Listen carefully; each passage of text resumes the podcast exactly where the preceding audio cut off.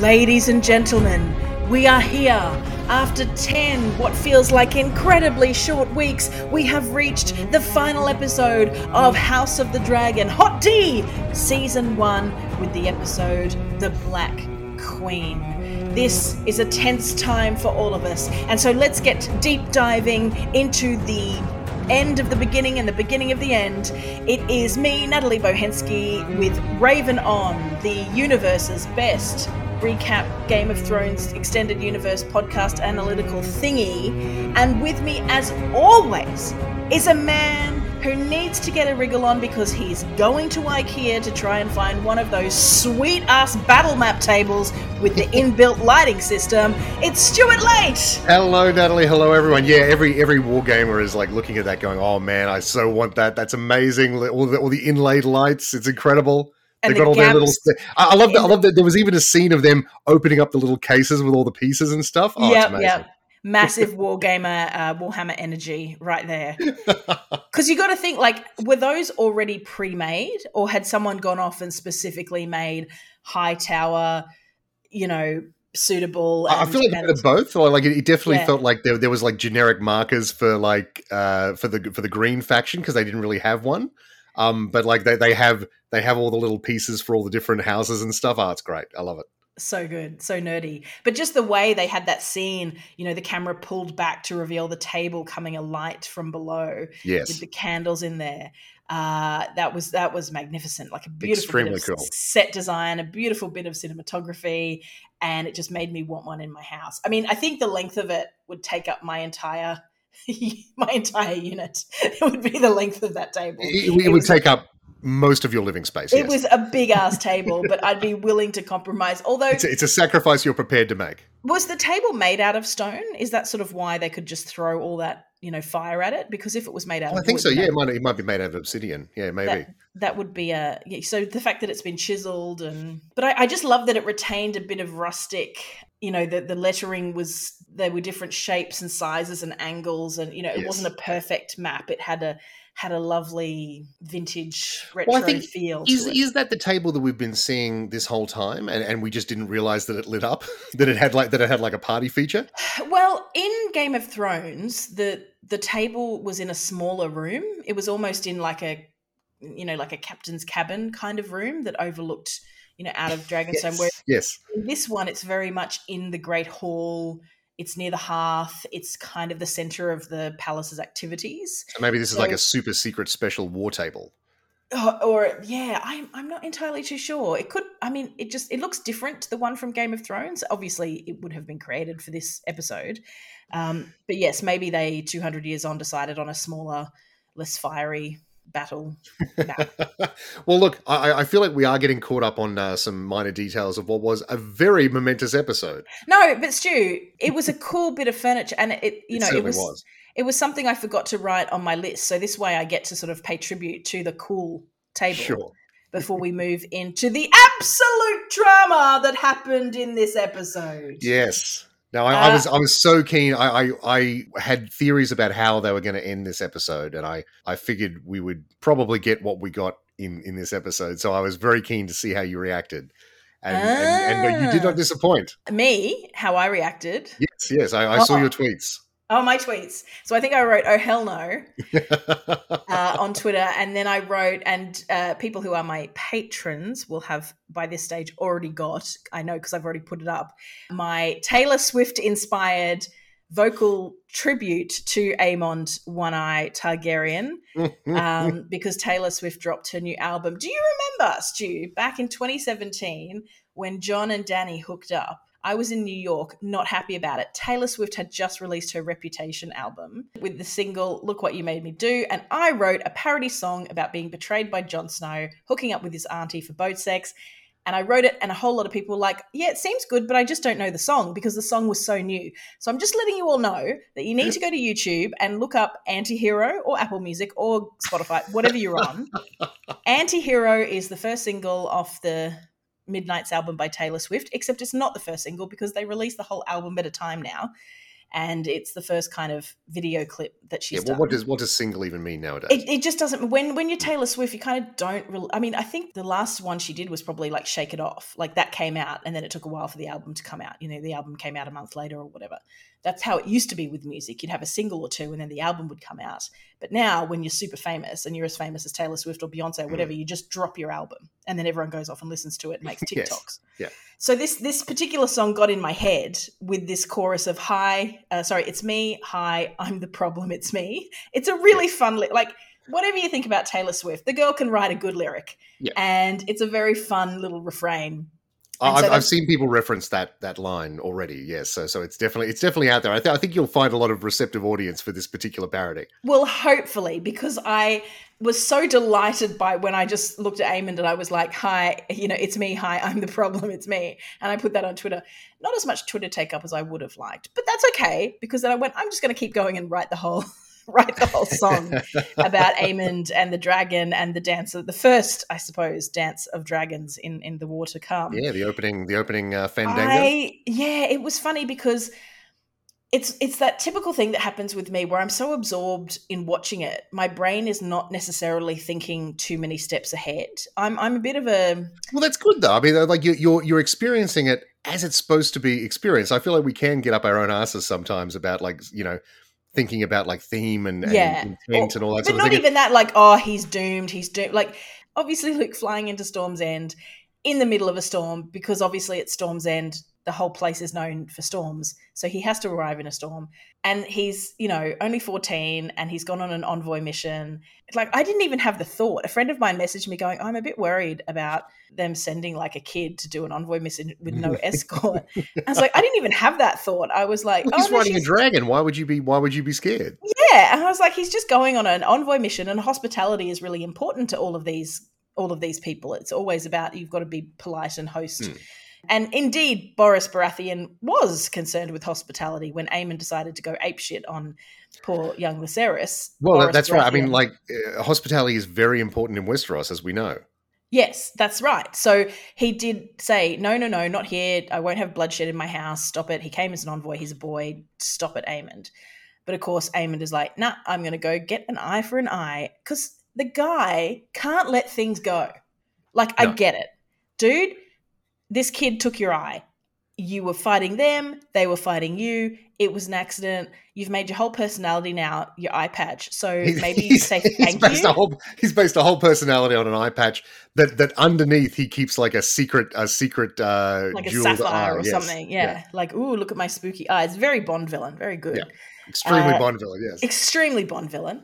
Like when he started going, I'm going to come after you, I thought, oh, God, this is it. He's going to try and pin him down. And then he got out and he's like, no, don't shed blood here. And I went, oh, good on you, Baratheon. You're a bit thick. Obviously, you can't read, but that's okay. You've got your heart in the right place. You're a bit ambitious, but you know not to, you know, maybe kill Rhaenyra's son.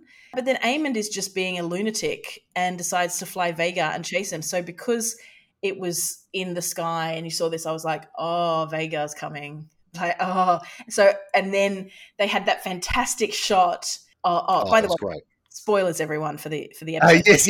If you haven't seen the episode, by Jesus, go and watch the episode.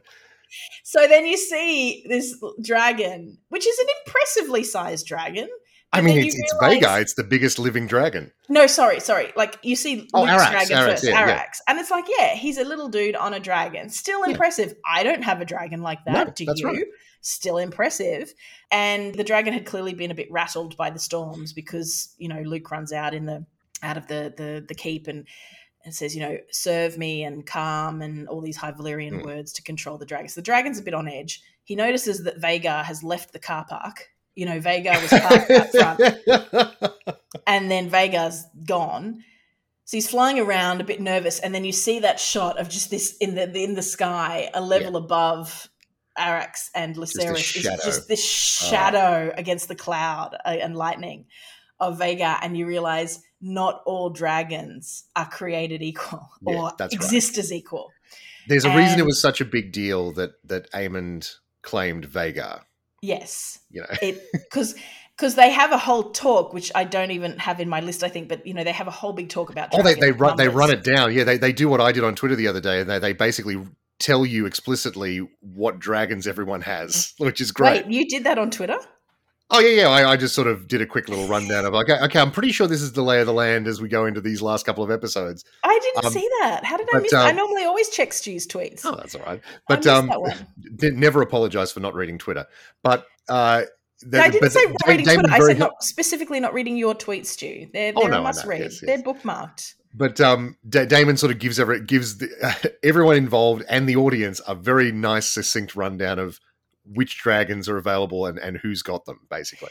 So really the Greens have only got Vhagar and then the two that belong to, I guess, Helena and Aegon? Yeah, so they have Vhagar and Aegon rides Sunfire. Helena rides Dreamfire, but you would probably imagine that she probably wouldn't ride Dreamfire in battle. Because she's a bit, funny. Well, just... she's not really a warrior. I guess she probably could. But yeah, like effectively they have two fighting dragons, except one of them is the biggest living dragon. He's easily the biggest dragon by an order of magnitude than most others. He is so annoying. And they do such a good job. And you realise where, remember in the very first episode with Caraxes, and I thought the CGI was just like, it was great, but it was like just a little bit... Yeah, and this one, you're like, oh, this is where they spent all the money. This is where they spent their money, absolutely. Because just that you could see the detail on, like, Vhagar has that great big sagging chin in a way that the baby Arrax doesn't. He's like a littler dragon. And you realise even Caraxes with his, he's got that big snake-like neck. Yes. Like his neck seems to be longer than everyone else's. He's unusually long. He's meant to be a little bit deformed. Yeah. Oh, is he? Well, that makes sense why he's Daemon's then. But he you can see that he was born, if they're born around the same time that the child is born, and Daemon at this point is, around 40 or whatever. Mm. Yeah. Then you see that he's still like a youthful dragon. Vhagar is at least 100 years old. Vhagar's like 200 and something years old. Yeah, exactly. Yeah, because he came over with the conquest and he was already an adult dragon at that point. So one Vhagar is probably enough to take out all of the other faction's dragons. Yeah, exactly. Like the Blacks have a lot of dragons, but the Greens have Vhagar, and so it's like it's the biggest. It's the biggest dog on the block. It's kind of like that Avengers, what is it? I have an army. And it's like, well, we've got a Hulk. We have a Vhagar. Yeah, exactly. We have a Vhagar. And it was, look, can we go into our list? Because I'm about to start talking about what is first on my list anyway. Sure. So I think it's my turn to go first. So I'll just make it officially now list time so I can talk about this. Because the first thing on my list, our minute challenge, was no Lucerys and Arrax, poor babies. Yes. And then I wrote, did Aemond mean to kill Lucerys? Well, so this is fascinating because this is again where they've introduced a little bit of ambiguity from the books. Like in the books, it's just presented as almost verbatim how it goes down at Storm's End. Luke arrives, Aemond confronts him, Luke leaves, and Aemond pursues him and kills him, basically. And that's how it's presented. And it's presented in a fairly dry way because it's like Fire and Blood is a history text, basically. Mm. The showrunners have tried to introduce a bit of ambiguity here. So they've tried to sort of suggest that maybe Aemond... I mean, I'm not sure what exactly his end game was if he wasn't going to outright kill Luke and Arrax. Like, what was his intention? Yeah, did he just harry him or scare him for the fear of God into him? Scare him, make him kind of go back going, oh, my God, he's got Vhagar. They're, might be tougher than we thought. But his whole thing was you owe a debt. He's not going to be able to sort of pluck him off that dragon and cut his eye out in midair. Maybe he wanted to force him down somewhere and have a confrontation in that way. Maybe that's what he was trying to do. Basically, they're trying to introduce a little bit of ambiguity there where maybe he didn't intend to outright kill Luke. But that's definitely what happened, and there's no going back now. So it was really interesting how it was done because there was this concept introduced that perhaps the dragons still have self-control or self-determinism. Yes. So it seemed to portray because Luke had been doing so well, and that's what makes it so tragic is that he's only 14. He'd managed to kind of use cliffs and and I guess islands in the channel that they were flying over as cover. And he because he's smaller, he used his size advantage to hide in these rocks. That's and it. And that's the thing. It's something you should always keep in mind is that Vhagar is like a big giant like truck. Her turning circle is terrible. So like she's big and powerful, but she can't. Oh, I forgot. She's not very. I forgot Vhagar was a girl dragon. Yes, she is. I always think that Gar's because like Rhaegar and it's like all cats are female, all dragons are male. No, it's more that Gar seems to be a male. Like the women are called Rhaella and Rhaenyra and Rhaenys, and the male was called Rhaegar. Yes. So it's like a masculine, you know, like my name, last name is Ski. That's a good point. I'm not sure why. But technically, I should be a Scar because in Polish, you females are Scar. Yeah, but no. Vhagar is definitely a girl. Well, she is one big bitch. She's a big girl. But yeah, like the thing you should always keep in mind is that she's big, but she's also cumbersome. So Arrax being much smaller is definitely more nimble, and then that's the advantage that they have, and that's what he uses. That's what Luke uses to his advantage, right up until he doesn't. But the thing is that it seems like Arrax comes out of the blue and strafes Vhagar's face with fire. Yes, which Luke did not intend. Did not plan. And you can hear him saying, no, serve me. And then Vhagar just goes nuts and takes after them. What the hell did you just do? Well, the thing is that Luke has this fantastic Matrix moment where he shoots into the sky above the clouds, above the storm, and he's in the quiet sky with sun. Remember is it the first Matrix or one of the other Matrixes that we don't talk about where they like fly out of the clouds? And it's in the last one. Oh, is it? And you see the sun. They're like, the sun. And then they come back down. But then you just see Vhagar come out and Luke is like looking around and he's cautious and he thinks he's okay. And then you just see this mouth like freaking, you know, when they do dinosaur documentaries and they have that, what's that Diplodocus? No, not Diplodocus. The megalodon, you know, the big fish one. Kronosaurus? The big fish one. I mean, it could be any dinosaur. It's literally the end of Jurassic Park when the T-Rex swoops in and grabs a raptor. It's that moment. Absolutely. And the scale and the size difference is you're like, oh my God, Arrax is literally a fly compared to Vhagar. Vagar's mouth just crushed and chomped that dragon in half. And with it, like, was Luke in the mouth bit or did he just fall off? Did he get swallowed or spat? Like, who knows? But he's just gone. It's just like he's done. Gone. And the only thing that you can think is like, well, it would have been quick. It would have been 2 seconds of horror as this mouth came at you. And then no more. Fade to black. Just exactly. Fade to black. Not even for snap to black. It's a snap black, like you'd say on stage. Snap to black, and he's out of there. So that's the only thing. But it's bold. And I think you've always talked about the books being history books.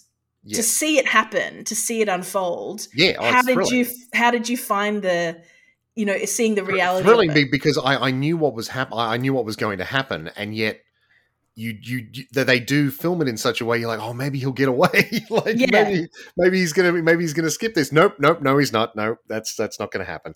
But also, I think my hindbrain was doing a little bit in that section of like, oh, this is the inciting incident.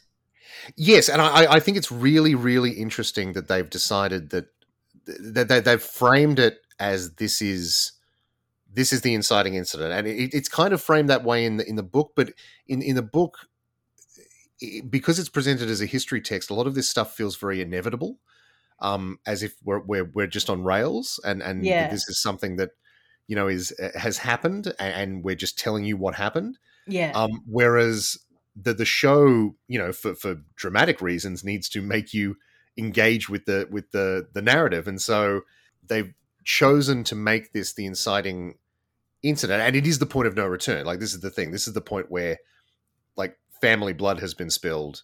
There's no going back. Like at any point up until this point, there is still a situation where the Dance of the Dragons, for whatever reason, could be averted or doesn't have to play out the way it does, but this is what changes the game. Yeah, like this is the point where what is that group from Loki, the Time Agency or whatever it was, and they cut off the alternative. The Time Variance Authority, yes. Yeah, the Time Variance, and they cut off there too. It was like, no, cut off everything. But what I had next on my list is Rhaenyra showing restraint. And yes. That's what she did throughout this episode, surprisingly to me, to be honest. It was a little bit of, she's actually stopping to consider the ramifications of going hell for leather. Yeah. Into battle like Daemon wants to. Absolutely. I wrote on my list, Daemon is pissed off. And he's so pissed off at Rhaenyra that at one point he almost strangles her. Yes. Yeah. I wonder if he's still going to be the internet's boyfriend after this episode. Well, he's got that chaotic energy still. He certainly does. And, I maybe that's something that they do together is what people might think or hope. But he's so full of rage. He's like, no, this is – because he loved his brother after all that, and he's the one who jumps straight to murder. And it's like, dude, you saw your brother like a week ago. Maybe entertain possibility. You saw him with like half a skull. Yeah. So like maybe he just died. Like it's funny that he went straight to the bitch queen killed him. Mm. It's like, dude, he had no face. He had no arm and no face. He was Harvey Two-Facing it all over the place. And, let's be clear. It's, yeah. So he was so pissed off that he attempted to strangle her, but she was thinking about what her father had told her, which was the greater goal of A Song of Ice and Fire. And then she realizes that he had not heard that. I literally have written on my list, Daemon doesn't know. Which is fascinating. Like I think we talked about that a little bit. We had talked about that and said we don't think he'd trust anyone else with the knowledge. Yeah, and but it's reckless. Fascinating. Yeah, exactly. But it's fascinating to sort of see that play out where Daemon is acting as if this is just like he's taking it as a personal affront, and also he's using it as his own personal vendetta. Basically, like he will get the throne for Rhaenyra because he can't take it himself. Yes. Basically. Yeah. But she has the different context and she is the only one who has the context because Aegon and Alicent and everyone don't have the context that she has. Mm. She is the only one who has this specific context, and you can see that he's very put off by the idea that there's something more to all this, like that he's not part of. Yeah, it's like, what don't I know? And and also, does that matter to him? Is that enough to stop the necessary action that he feels, or the action that he feels is necessary to take? But she, I really had a lot of time. In the same way that last week I had time for Alicent for trying to not, she was trying. I think we talked about this, but she said to Aegon, you mustn't listen to your grandfather and go and murder Rhaenyra. You must treat them with compassion. She was trying to get Rhaenys to match up with the, she was making an effort to not have colossal violence while still trying to push her agenda. Yeah. And so in the same way, I had a lot of time for Rhaenyra in this episode because of how she tried to think about the consequences to the people. Well, you and Rhaenys have a lot of time for Rhaenyra because of her approach to all this. Yes. Well, yes. I had that on my list, actually. Rhaenyra showing restraint, Rhaenys boss move with Corlys. We saw. He finally returned to action, conveniently. He's better now, but he's still a bit sick, needs a walking cane. But it certainly wasn't a triumphant return, was it? I mean, when he came into the battle room, it was pretty good. But that was pretty cool. There was shades there of Viserys entering the throne room. Yes, dialed down, but still pretty good. And he was going to declare for no one, was his plan, to just like piss off back to Driftmark and not get involved. It's bananas that's his plan at this point of proceedings. He's dude, like, I think you still have a fever. I know. I was about to say, like, after everything that he's done, everything that he's sort of set in motion, he's sort of sitting back and going, you know what? I probably shouldn't have done this. I'm just going to go back to my house. I'll just catch you later, guys. Yeah. I'm going to... You guys are good? You guys are right to sort this out? Okay, yeah, I'll sit this one out. I'm going to go home. Like, I think I left the oven on and I need to go back and turn that off. And, I think I've got a few pot plants that didn't get watered, so I've been away for 6 years, so things have probably gone down a bit. So I'm just going to pop back home, get all that fixed up. It'll probably take me 6 to 12 months. What are you thinking this war might take? Maybe a 2 year. Let's give it 2 years, and then I'll come right back and work out who I'm going to support. Yeah, that's it. And Rhaenys is the one who says, no, she's the only, because he says that girl kills everything she touches. She's like, that girl is the only thing stopping the realm from exploding at the moment, because she's showing restraint. She's showing the qualities of a leader. Yes. That was really good. And she'd had that conversation too with Luke about preparing for leadership. When he was, I should have known he was going to buy it when they had that touching conversation between mother and son at the start of the episode. I did worry that they were over-egging it a bit much, because she doesn't have a lot of interaction with Jace. She should have had equal interaction with both of them. But they really laid it on thick with Luke, and I'm like, oh man, you guys are really telegraphing your punches here. But okay, it didn't really.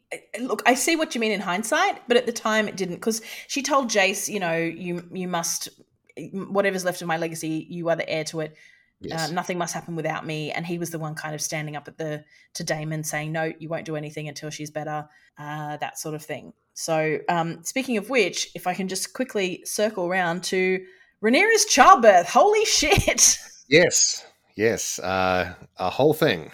So that, so she was pregnant, but maybe 6 months, 7 months or something. But it was the shock of the news that Viserys had died, but particularly that Aegon had been crowned. And that Aegon had been crowned, yeah, exactly. And that seemed to shock her. Punch. Yeah, that seemed to shock her into labour. But then for some reason she refused all help, and she pulled her own baby out of her body. Mm. And it was great.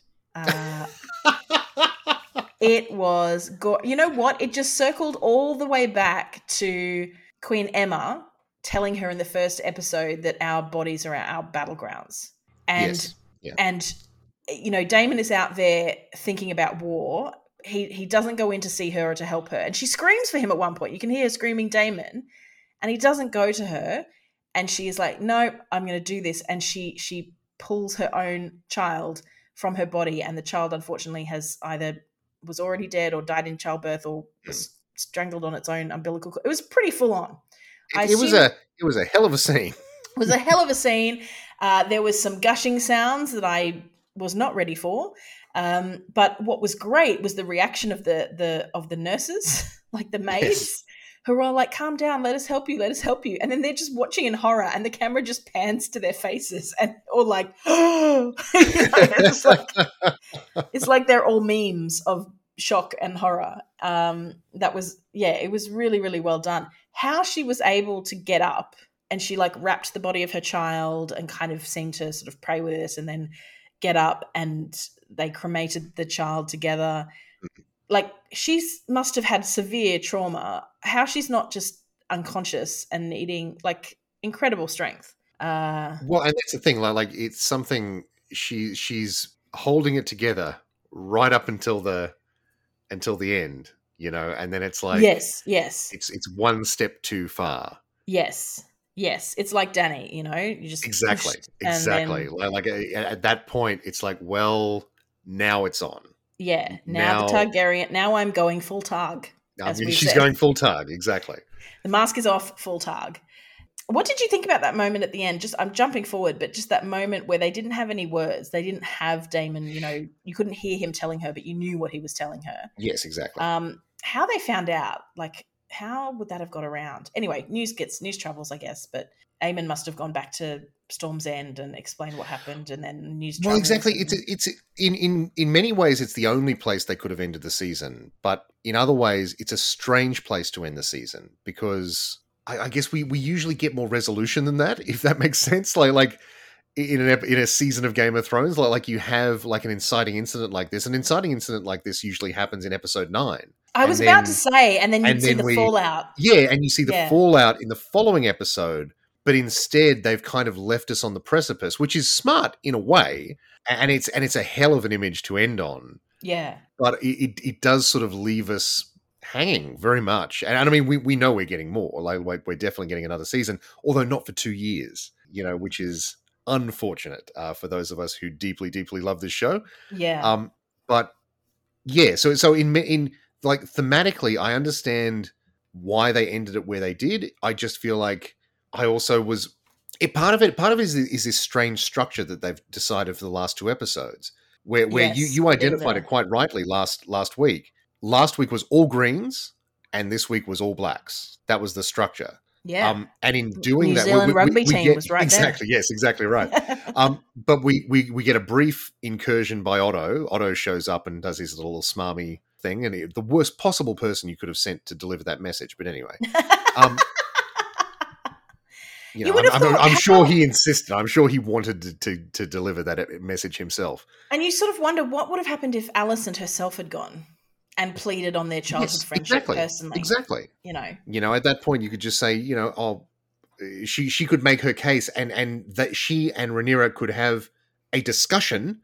Yes. And she could explain things to her and there could maybe be some sort of compromise or some sort of understanding reached. I mean, that's probably why it didn't happen that way. Exactly. Exactly right. I mean, look, you know, ultimately from a storytelling perspective, that's why that didn't happen. But yes, you do wonder what they were thinking, sending Otto of all people, if only for the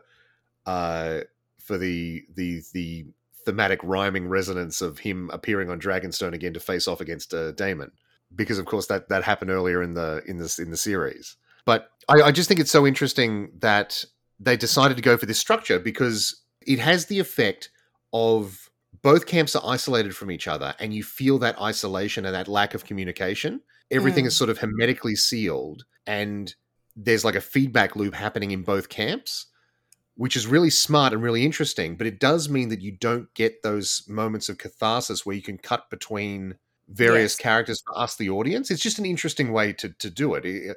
It's something we haven't seen in Game of Thrones before, really.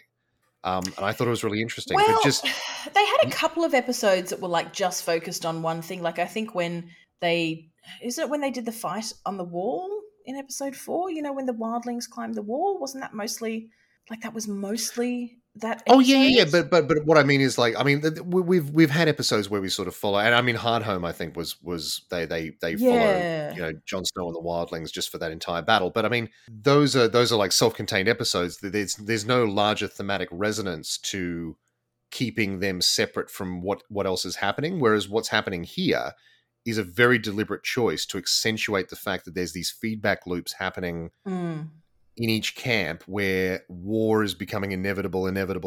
Like everyone's building things up and no one's talking to each other, you know, and when someone finally does, it's the worst possible person to deliver that message. And he shows up and just like, well, you know, that's what we've done. And she's the princess, not the queen. And it's like, God damn it, Otto, you could not be the worst. You could not be more the worst person to be talking right now. It's a pity you and your dad didn't see that as soon as, you know, he had a son, the succession changed. Yeah, exactly. Like, it's all your fault. You absolute piece of crap, Otto Hightower. Yeah.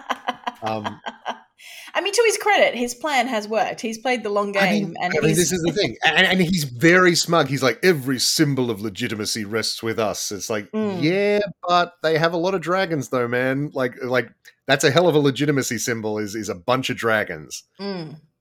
Including new ones that Matt Damon is trying to seduce into. Well, I think he's trying to get the riderless ones to listen. Yes, well, that's Vermithor, which is Jacaerys' old dragon. Right. So that's a big old dragon as well that's currently riderless. So how do you get riders to ride dragons? Like, do you need this specific? Well, they have to bond with them, like Aemond did, and they have to be theoretically of like Valyrian descent. Like they have to have that special magic something that lets them sort of connect with the dragons. Which seems to be Valyrian pop music. That's right, exactly. But I was interested. I wasn't exactly sure what Daemon was doing with Vermithor there, because he was going down to see Vermithor, but he can't bond with Vermithor because he's already bonded to Caraxes. You can't ride two dragons at once, basically. Okay, that's the rule. Because I was just wondering, maybe he's trying to reintroduce him to humans. Sure, like if Vermithor, I for some reason I keep thinking of Lobster Thermidor. Lobster Vermithor. Lobster Vermithor. It's his favourite meal. He flames the lobster in the shell. Yes, exactly. Sucks it right out. Maybe he's just trying to massage them back into, hey, you might need people. But that's who are true. They going to get? I mean, has Rhaena found a dragon yet? Because Baylor had one, but Rhaena rides Moondancer, who's still quite a small dragon, but is big enough to be ridden. Baylor doesn't have a dragon yet. So theoretically, she could try to bond. Baylor is the eldest. She had one. It was the younger daughter. Who I beg your pardon. You're absolutely right. Yeah, absolutely. Yeah, so Baylor rides Moondancer, and Rhaena does not have a dragon currently. She had a dragon egg that never hatched. Right. So maybe that's for her. Maybe he's thinking that his daughter could be. Yeah, absolutely. Take off on that one. I should also point out that, dragon riding doesn't rely on legitimacy. So if you're a bastard Targaryen or Valyrian or something, you could still give it a crack. Is this what's going to become important about Aegon's bastards in the... I'm sure I don't know, but there's lots of riding a dragon. You can be a bastard and still ride a dragon, if that makes sense. As Jon Snow proved, indeed, in Game of Thrones. Sexy. What else is on my list? We've kind of got most of it. I got Otto insists on a stand. Oh, I love the line. Excuse the swearing, but he said, Matt Damon says to Otto, I would rather feed my sons to the dragons rather than have them bear cups and shields for your drunken usurper cunt of a king. Which, look, I mean, there's dragons around, but that is a pretty sick burn. That is a Stu. A round of applause for Stu for that excellent line. I read the table. Oh, no, I only wrote that at the end. That's right. Aemond with his little jab at Sir Lord Strong, or careful Lord Strong. Yes, yeah. But Lucerys was so sweet. He came, he gave his message. He said, I will not fight you. I'm here as a... He promised. He swore an oath. He said he wasn't going to fight. He swore an oath to his mother. And, but he kind of, he couldn't help being followed on Dragonback. No, exactly. Which is why, no doubt, she will be equally as furious, because she said, I made my son swear an oath. He swore an oath. He didn't fight. He wouldn't fight. And then the last thing, I'm sure there's many more things I wanted to write, but I ran out of time, was Boris Baratheon can't read. I just thought that was really sweet. And it's very in character. Well, it just, Robert Baratheon, I'm sure, could read, because you see him reading things or whatever. Yes. But it made me go, yeah, if any house was going to be the non-readers, I can see it being the Baratheons, yeah. It's all about strength. But I did like the fact that he's kind of the Walder Frey almost of, not as horrible, but in that he had 4-5 daughters all lined up. Yes. Actually, that's a really good point. And it's sort of, it's so obvious, the actual difference between the Greens and the black camp. Yes. In that scene, because the Greens have come with an offer. They're playing politics. Aemond has come and is I will marry one of your daughters. Yes. This is, we have something to offer you, Boris Baratheon. Mm. Whereas the blacks have shown up and gone, listen, you swore an oath, your dad swore an oath. So we're here to make sure you're all in. Are you all good? Yeah. And he's like, what are you offering? What are you offering me? And he's like, nothing. You promised. It's a very naive sort of way to go about things in a way. But it's also it's also what she sees as honorable. Exactly, yes. She assumes that these men, these lords who swore oaths, will keep their oaths. But for him, it's not even him, it's his father. Yes, exactly, yeah. That's what Otto is kind of counting on, that it's people, stale oaths, he said, won't get you anywhere. That's my list, Stu. So we can run down mine quickly. We've already hit most of the main points. I think I started off with Dragon Battle. Which is always good, always a good time, even when someone it's all fun and games until someone gets bitten in half by a dragon. Yeah, that was some pretty ferocious biting. Good, great stuff. Really well, thought out and executed sequence. Just thrilling. It was really, really good. As someone who knew what was going to happen, I was on the edge of my seat. It was fantastic. I was really interested that they introduced a little bit of ambiguity there, that Aemond maybe didn't intend to murder Luke. Yeah. You know, maybe he was going to rough him. I was just going to cut him. Yeah. You know. And also, he had the decency to have a bit of an "oh shit." Yeah, yeah. Like he sort of realizes, oh damn, there's no going back now. That one's not coming off. We can't. Yeah. The next item on my list was the Black Queen.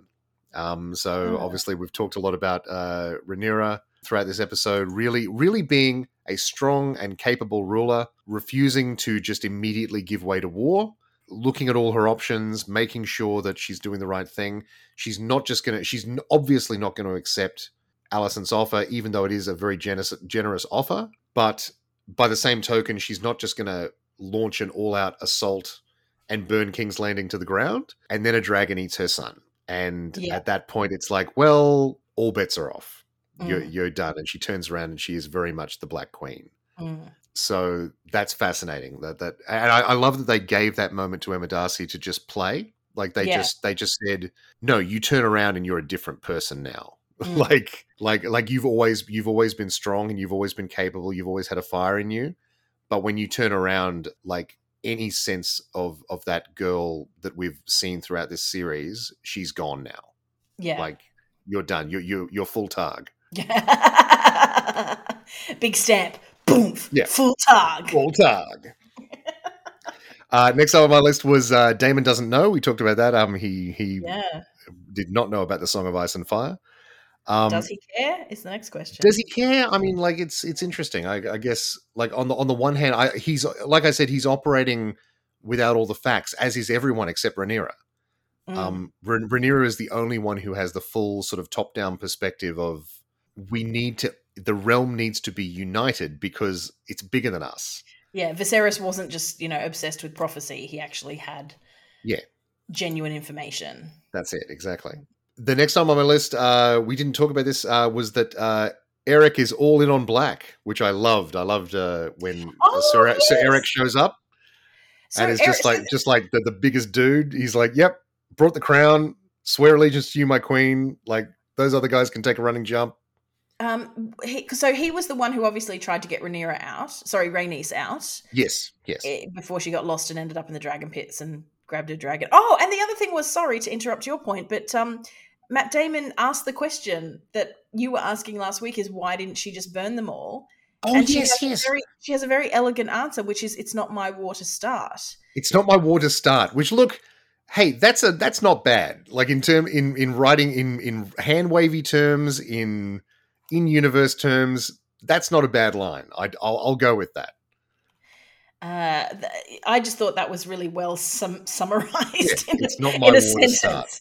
Yes, I'm sure there will be drama over this treachery, but it's not my war to start. This is yours. You've made this. Alicent's made this, and now it's your choice as to how you respond. And in that way, she gives Rhaenyra that agency to make the call, and I think she's impressed with her. That's it. Doesn't. And there's even a moment I forgot to note down when it was, but there was a moment when something's happening and Rhaenys is the last person to leave or something, and she just gives Rhaenyra a smile, like a good job, sweetie. Like you're doing good, sweetie, kind of expression. Absolutely. And it was lovely. It was really nice. I like that their relationship is just a little bit closer, hopefully. Well, I think she started the series being very disdainful of Rhaenyra for even like thinking that she had a chance of one day sitting on the Iron Throne. Yes. And it's almost like she's come full circle on that, where she's like, no, not only should you sit the Iron Throne, I should have been on the Iron Throne, but if I can't, then you definitely will. And at least you seem to have my same temperament. Yeah, that's it, exactly. And I trust me. Even though, as Cawlor said to her, it's like she's complicit in our son's death. Yes, so they think she had Laenor knocked off, but Rhaenys is obviously able to go, look, I've made my peace with it. Yeah. It's still better than the other mob. And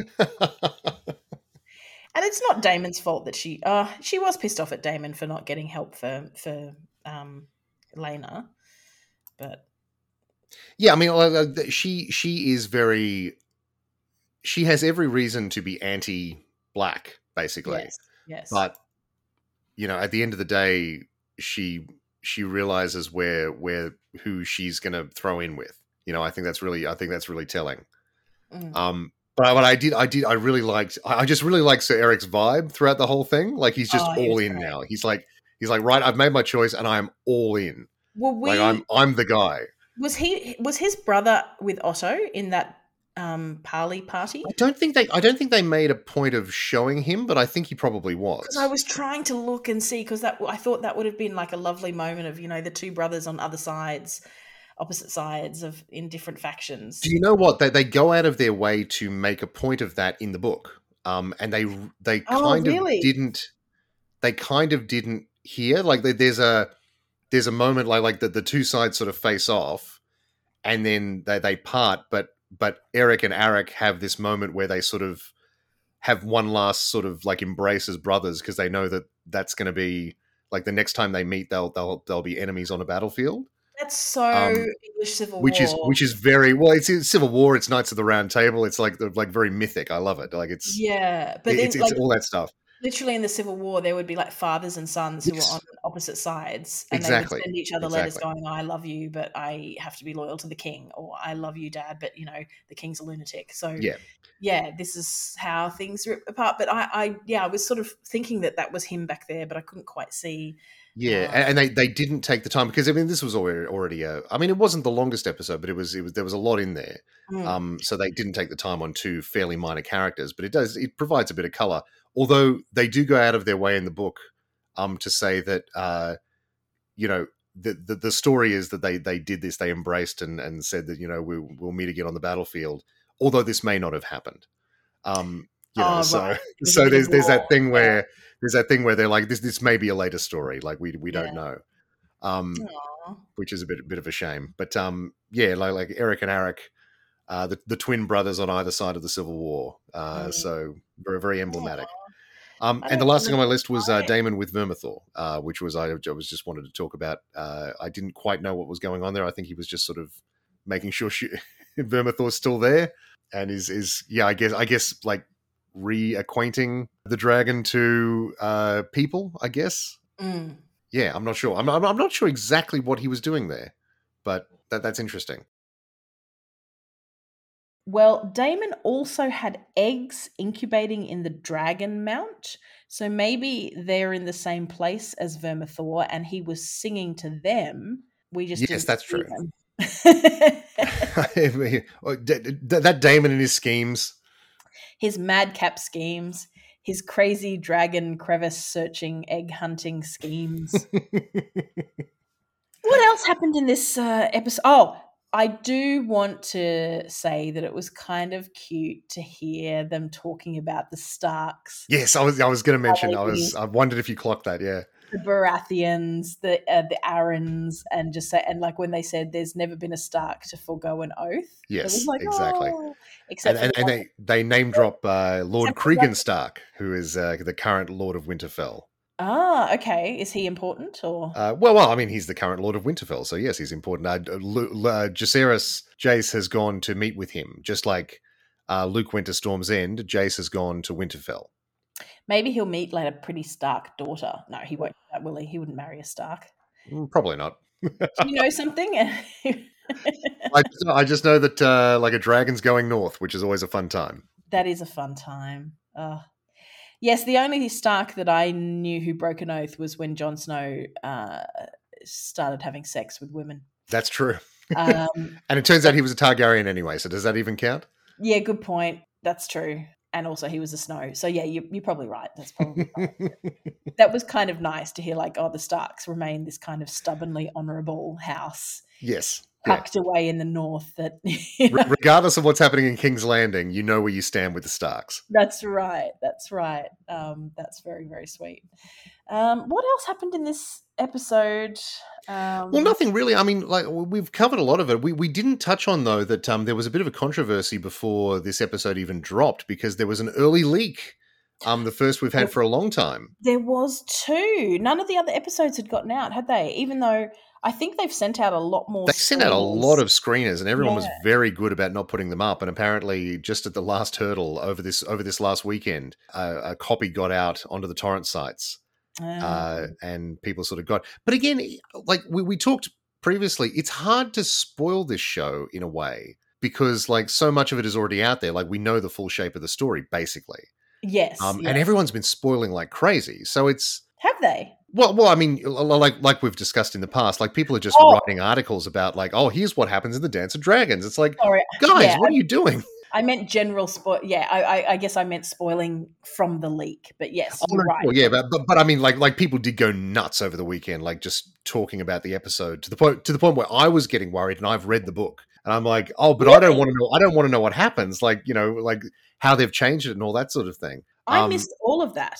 I did not see any spoilers. Well, you were very busy over the weekend. I was very busy. In fact, one of the things that I was doing was my show, The Great Grandiosa Bamboozle at the Brisbane Arts Theatre, which is on for another two Sundays, Sunday the 30th of October and Sunday the 6th of November. And if you want a spooky good Halloween time with some dodgy psychics, well, one dodgy psychic, which is me, and some actual magicians and stunt performer, you can come on down. Go to fringebrisbane.com.au and look for The Great Grandiosa Bamboozled, or actreact.com.au, or just Google Great Grandiosa. You'll find it, or just, you know, call me on Twitter and I'll send you the link, and please come along.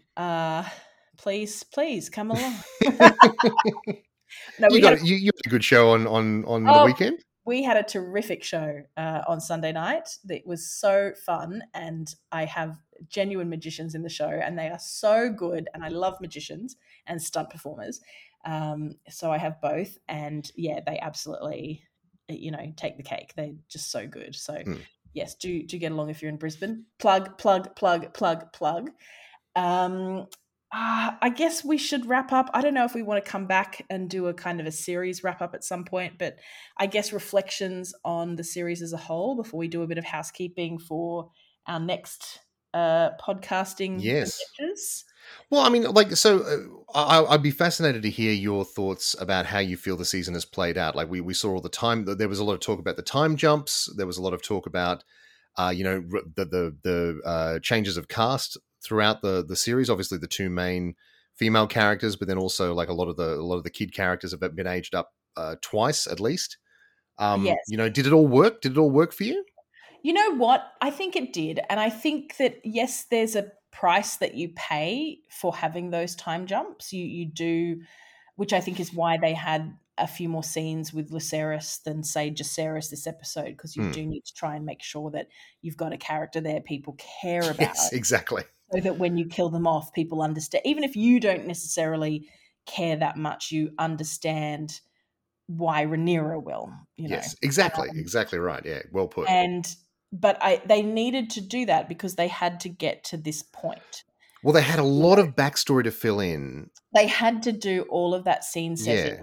So when we get to the war, we have the alliances. It's like you could imagine, I mean, you can't, because the books of Game of Thrones start where they start. They don't start with Robert's Rebellion is happening. Yes. And now it's over, and now nothing happens for 17 years. But you could conceivably do the story of Robert's Rebellion and then do a time jump to 17 years later, and here's where everyone is. Sure. But they don't do that because they don't need – they start in the present, and that history is history. Well, it's built in, like the context is all built in to the story, because that's – That was a traditional narrative story, whereas what we're building on is a history text. You know, I mean, yes. in many ways, you could have easily started it with the start of the reign of Viserys. You know, yes, in many ways, like you know, there's all sorts of there's all sorts of places they could have started. There's all sorts of ways they could have done it. I think the way they did it was quite elegant in the end. Like a lot of people were not happy with the time jumps, but they never felt jarring to me. No, and I think the only thing is a lot of the casting has been great. Obviously, we've talked about Millie Alcott to Emma Darcy and Emma Carey. And isn't it weird to think back on those early episodes, like you know, yes. like to think back to those two young girls? Yeah, and they were really well doubled. I think possibly the Aegon transition from Tye Tennant to whoever the chaplain is now. That's been the weirdest. I really like his current actor, but I really liked Tytanid as well. And also they don't. It feels like they got the order wrong, strangely. Yeah, but it feels like Ty Tennant would have been a better Aemond. Yeah, although this current Aemond is fine, like he fits the character quite well. Oh no, I mean the younger. He would have been a better younger Aemond. But then the guy, the kid that I see what you mean. Yes, absolutely. In terms of looks, he has the same kind of pointy face. Yes. But in terms of the kid that they had playing younger Aemond was great as well. So yes, they obviously cast for talent rather than specifically for looks in that case, which was great. Yes, that kid's great too. By the way, like he's all over Twitter and Instagram and stuff in the wake of his episodes, just being a real little champion. So which kid? The young Aemond. Really? Yeah, a real nice little kid, and he's like 13 or something, and his mum technically runs his Twitter account for him, but he gets on and posts. It's great. So it's adorable. Cute. Oh, that's it's so very great. Very wholesome content for a very troubled character. Oh, that's great. That's really good. And you can see why they had to have those time jumps. You can see why they had to show a history of love and affection between Alicent and Rhaenyra, so that you could understand the breakdown of that relationship and the way that adulthood and family commitments and treachery, drags them apart. And it's something so smart that the show has done again. Again, it's this very, very smart adaptive choice, because again, in the book, Alicent is not significantly older than Rhaenyra, but she is a few years older at least. She's very much the older stepmother character. Whereas in this, they've made them basically the same age, and they've made them girlhood friends. And that essential relationship that, that the tragedy of that, of being such close friends and being pulled apart by these forces to opposite sides of a war is phenomenal. It really is smartly done. They've centered on that relationship in particular, because of course in the book, obviously, like the succession crisis is between Rhaenyra and Aegon. It's very much like those are the two claimants for the throne, and so that's how it's framed. But the story that they've chosen to tell is about Rhaenyra and Alicent, which is really, really smart and really, really well done. Yeah. And, putting women at the center of the story. Exactly. It's great. All these bloody men and who they are. A couple of top girlhood buddies. And, there was something else I was going to point out about I was kind of who this show is, made for, obviously. you are very much the target audience, yes. I was never not going to like it, but I do... It has been a challenge with recapping, I have to say, because sometimes I worry that I'm just sort of going, and then this happened, and then this happened. Whereas with Game of Thrones, because particularly in those earlier seasons, things were so compartmentalized that you could go, right, I'm going to jump from here's what happens with Tyrion and all his stuff, here's what happens with Sansa and all her stuff, or here's what happens with Jon Snow, obsess about him for a while. So you could kind of compartmentalize, whereas I worry that my recaps are a bit more, and then Alicent says this, and then it goes back to Rhaenyra who says this, and then Otto says, you sort of feel like you're just sort of going, what happened in the episode? Because it is more, weirdly enough, domestic in some ways. It's that...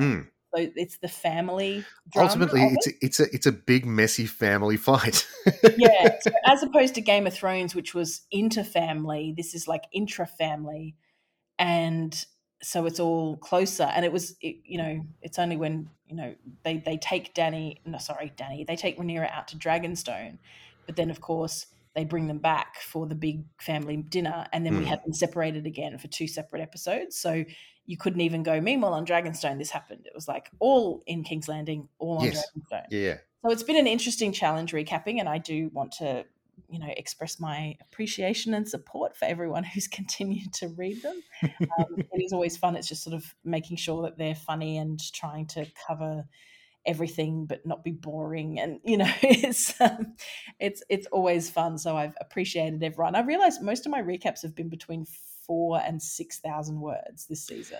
It's a hell of a thing. Like if you read, like, professional's the wrong word, but if you read like published recaps that are posted online, you'd be lucky to crack 1,000 words on most of them. And you're really putting in the effort. To be honest, I probably should be able to do that. Like I know Well, as this podcast has proved, we don't suffer editors.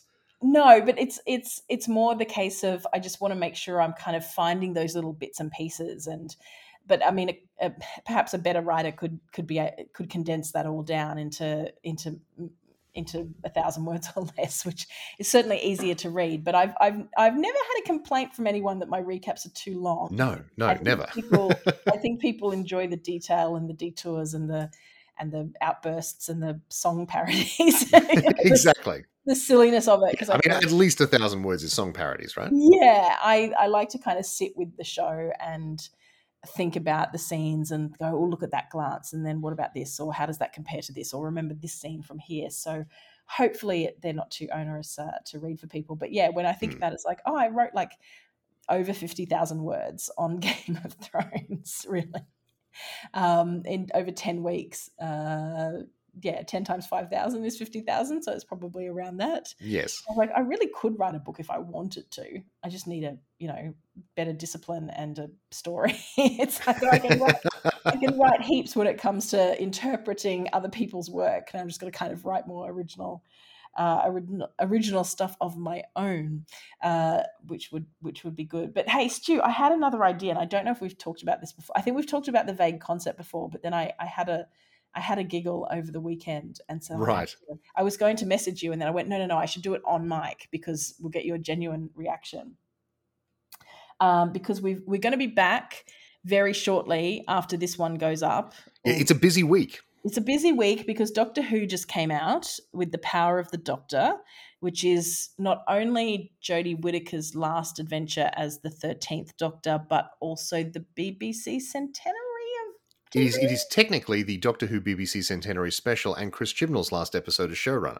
Is it Centenary of... No, it's just Centenary of the BBC. Centenary of the BBC, yeah. The BBC's celebrating its centenary this year, so a lot of shows are doing like centenary specials, and this is Doctor Who's, and it happens to be the Regen episode. And you've watched it? I have. And we're not going to talk about it. We will talk all about that in the Doctor Who episode, in the Who's Raven On episode. We're going to record that with Tom. Our I have thoughts, Natalie. Thoughts. You have thoughts? Okay. Do you want? You might even say I have feelings. Really? Do you have feel opinions? Well, I always have them. Oh, you have feelings. Is that like an in joke? No. Oh, no. Okay. All right. I've been seeing a lot of people complaining about certain spoilers, which makes me sort of think that I might know what the spoiler would be just by what's been in the news about Russell T Davies coming back and what's being filmed at the moment. And look, I mean, like, I genuinely don't think you know what's going to happen. Okay, all right. I think it's cool. Anyway, we will regroup in the promo. So yeah, we will regroup and we will discuss that with Tom Selinsky. And then we will have to reframe and finish our Robin Hood, Robin On podcast. But then I was thinking, Stu, I'm very happy for people to call in. Oh, we did have someone call in last week. Do you remember how last week when we were recording, we were talking about how the UK is a basket case and Liz Truss was in trouble? Yes. Yeah, so then I was in Melbourne last week hosting a conference, which is why my recap, again, thanks for people for their patience, but I had a 2-day emceeing gig in Melbourne, which was just wonderful. And if you need an MC for anything, hit me up. I love doing it. I love meeting people and it's so, so fun. And I love public speaking. So if you're scared of that and want someone, please hit me up. Nat will do it for free, so you may as well pay her. Yes. I would like to be paid. I'm trying to diversify income streams, Stu, but I am cheap. I just mean that if there's a group of people, you will talk to them, so someone may as well pay you for the pleasure. Oh, I see. Yes, that's correct. That's correct. But I'm cheap. I'm like you don't need to pay me much. Like just a little something and a lunch, and I'm so happy. I just have very low standards too. But I had some lovely feedback. But what was funny is that it was a big day Thursday, big night, and I took myself out to dinner. And then when I got home, Liz Truss had resigned. Yes. And so then I ended up staying up way too late watching BBC World just to see some of the reaction to that. But what was funny is that we did get someone from the UK call in, and her name is Lily at Wool Warrior on Twitter. And she said, it feels like someone spiked the nation's drink in 2016 and everything since has been a weird hallucination. Because we said if you're living in the UK, like call in and tell us what it's like, and that's how she described it. I thought that was great, so I wanted to say thank you for. It was very well done. But I ended up making the next day to finish the conference. I ended up writing a few beautiful poems to read to the group, which were limericks. Right. And so I think the one I wrote was, this conference has been such a plus with wisdom to share and discuss. But if you are something, 2 days have come to a term, so we can confirm we've all had more fun than Liz Truss. I was so proud of that, Stu. See, that's what you get when you hire me. You get free poetry. Just gold like that. Gold like that. Comedy gold like that. But yeah, I can't believe that like one podcast cycle later and she's gone. Yeah, that's it. That's all it took. Which is pretty crazy. But I was thinking, we have sort of mentioned this before about doing the Fast and the Furious films as a. Oh God, I'm there, Natalie. You like say the word. Walk through the door, you son of a bitch. I'm in. Is that in the movie or is that? That's a bleak reference, but yes. I'm there. Like if you want to do the Fast and the Furious movies, Natalie, sign me up. I'm ready to live my life a quarter mile at a time. Because I think that they seem silly enough to kind of get good value out of, because there's so many. They are incredible. They are emblematic of everything, of the evolution of film over the last 20 years. It's incredible. I think because somebody was telling me, actually, you know who it was? Not to name drop, but it was Tony Martin. Right, okay. Because he was telling me that apparently like the third film is out of, like the fourth film pretends the third film never happened or something, and there's this whole time jump thing with Jason. There is a bizarre, they start with no plan and then they have to backpedal furiously to like make everything fit, and it's beautiful in its ridiculousness. So he was kind of talking about that, and I went, oh, that sounds like fun to sort of look at that sort of stuff. And I've never seen them, and you have, so we have that different points of view.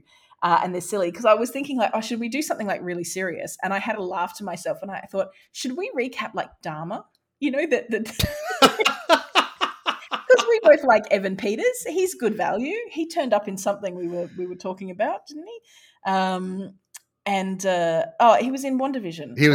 He was Quicksilver. Yeah. He was. Yeah. So we like him, and I was like, oh, should we? Could you imagine doing a recap of Dharma? So what's the body count this episode? What are we up to? We're weirdly, like that. That would be like we recap a show that is full of graphic violence, and yet I would be very hesitant to dive into that particular show. Because you're like, oh, gee, how many failures of police to catch this guy this episode? And there's not a lot of opportunity for yucks in there, Nat. I think is the. And as I've said before, like I actually sat down and Dharma, I was just scrolling through Netflix, and you know that you do that thing sometimes with Netflix where you hit play rather than just the preview, and you end up starting the episode. Sure. Yes. Maybe that's just me, but it started, and I watched the first maybe 5 minutes, and the first bit is you see him like with a bloody knife, and then he goes to a club and he picks up a dude and comes back to his house, and the guy walks in and goes, wow, it's quite a smell in here. And he's like, yeah, I had some meat that went bad. And then he goes, can I open a window? And Jeffrey Dahmer says, no, you can't. And it's just like, right. Oh, God, this guy's about to get horrifically murdered. And I sort of turned off before the murder. But this is the weird irony of me, is I've watched so many Jeffrey Dahmer documentaries and, you know, various true crime shows where he features and all that sort of stuff. But it's like, I just need to be in the right mood to watch the dramatization. Yes, know? Exactly. Yeah. Well, I mean, like the dramatization is doing a totally different thing to like any sort of documentary. Like they're trying to make you feel things. Yeah, but I still feel things watching the true crime docos. Oh, sure, but there's a distance to a doco or even a true crime documentary that gets taken away by the drama almost. Yeah, so I know a lot of people were into that, but I'm sure there'll be other things coming up. If you have any suggestions for things you'd like us to recap, whether that's a movie series or a TV show, whatever you like. We're always open to suggestions. But Stu, what made me think was, I don't know if we've said this before, but if we do Fast and the Furious, we can call it Revving On. Oh my God. Well, now we have to. See, that's why I wanted to tell you on mic to that's get your perfect. Reaction that's to perfect. That name. And it's got to be Revving On, because I mean Revvin apostrophe. Yes, Revving exactly. On. Yeah, Revving On. Yeah. That's perfect. That's so perfect, Natalie, because I was just thinking as you were saying, oh, we should do it. I was like, well, what could we call the miniseries? Like, could it be like you know, Two Raven, Two On, or something like, you know. Oh yes. There's all sorts of things you could go there, but like Revan On, it's so beautiful. I love it. You'd call it Leighton Bohensky, like Hobbs and Shaw, or whatever. Do we do that one as part of it? You know? We definitely have to do Hobbs and Shaw. Like, okay. Hobbs and Shaw will be part of it. Yes, absolutely. Are there any more that are like not called Fast and the Furious? Or no. So there's the mainline series, and then there's Hobbs and Shaw, which is basically The Rock and Jason Statham doing their own thing for a movie, which is great. Yeah, because I think Tony Martin said the first movie is about stealing DVD. The first movie, and we'll definitely get into it, but the first movie is literally a ripoff of Point Break. Okay. It's a cop who infiltrates like a street racing gang who also like steal like DVD players. Like it's it's so low stakes compared to some of the like what's amazing about the series is that the series like escalates over the course of the movies from like a low level sting operation where like a cop gets in too deep and like makes friends with the criminals. To like by the end they go to like spoilers, they go to space, so and everything in between. I deeply love it. It's weirdly one of my favorite film franchises. It has become so unapologetically ridiculously over the top that you can't help but love it. It's okay. So stupid, Natalie. It's so stupid, but it's so good. Well, that I think maybe will be our sort of end of year project. How many are there? How many films are there? Well, there's 8 with a 9th on the way, and Hobbs and Shaw. So there'll probably be 10 by the time we finish up. Well, so that's sort of similar to what we've done with Batman and Robin Hood. Yeah, exactly. Yeah. Similar lengths. Okay, so we'll look at that. We'll finish Robin Hood. We'll put the cap on that, okay, and then we'll kind of go into Fast and the Furious. So we have something there. So excellent. We've set up Mike, so it's going to happen. And we need to do our James Bond deep dive at some point too. Oh yes, absolutely. I think No Time to Die is available on Amazon Prime now. So absolutely, we have plenty of little bibs and bobs to keep us through to the end of the year and beyond. I need to sit down and watch that. Yeah. So yes, and if you have any ideas for things that are coming up that you'd like us to do, please call in, because we're very open to things, and we want to keep rolling through with the podcast because it's how we catch up. Yeah. Mostly. And as we say, like there's going to be like a two year hiatus between certainly the next episode of Hot D. So yes, but we'll keep keeping on. So if there's anything that I'm kind of trying to think of something else that has as many things as the Bond films to like go over again. I wonder if we should do another retrospective, like 3 years on from. just start from Dr. No and go back through. Go back through it and just go, do you remember this? I think people might revolt, but yes. That's it. Well, I can't do Thunderball again, Natalie. I can't do it. Ah, in fact, you're still doing it. That's the problem. I'm forever doing Thunderball. It's playing right now. It never stops. It never stops. I am always Thunderballing. Time is a flat Thunderball. Poor Thunderball. It's a bad movie. Oh, that's just me. People seem to really like it. It's a bad movie. I'm sorry. So that is us done for season 1 of Hot D. And I'm so hope that, you know, maybe they'll get it all filmed quickly and it will be out, you know, early 2024. Rather than late 2024 would be. We can only hope. But if they're spending the time doing cool CGI because, you know, there's a lot of dragon fighting, then that makes sense. That's it. Yeah. Take all the time. Don't take all the time you want, but take your time. Get it right.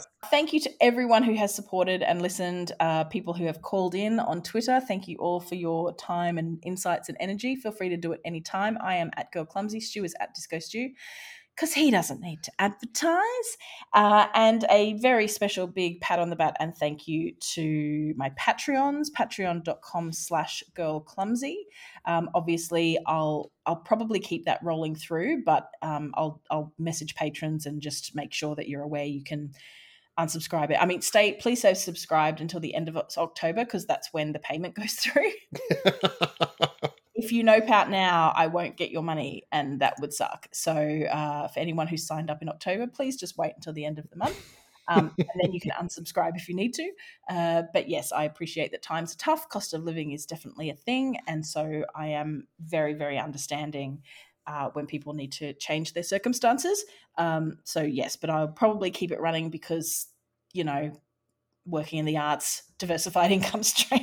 Listen, if I start getting really schmick gigs for emceeing, then maybe I can, you know, not do the Patreon, but we'll see how we go.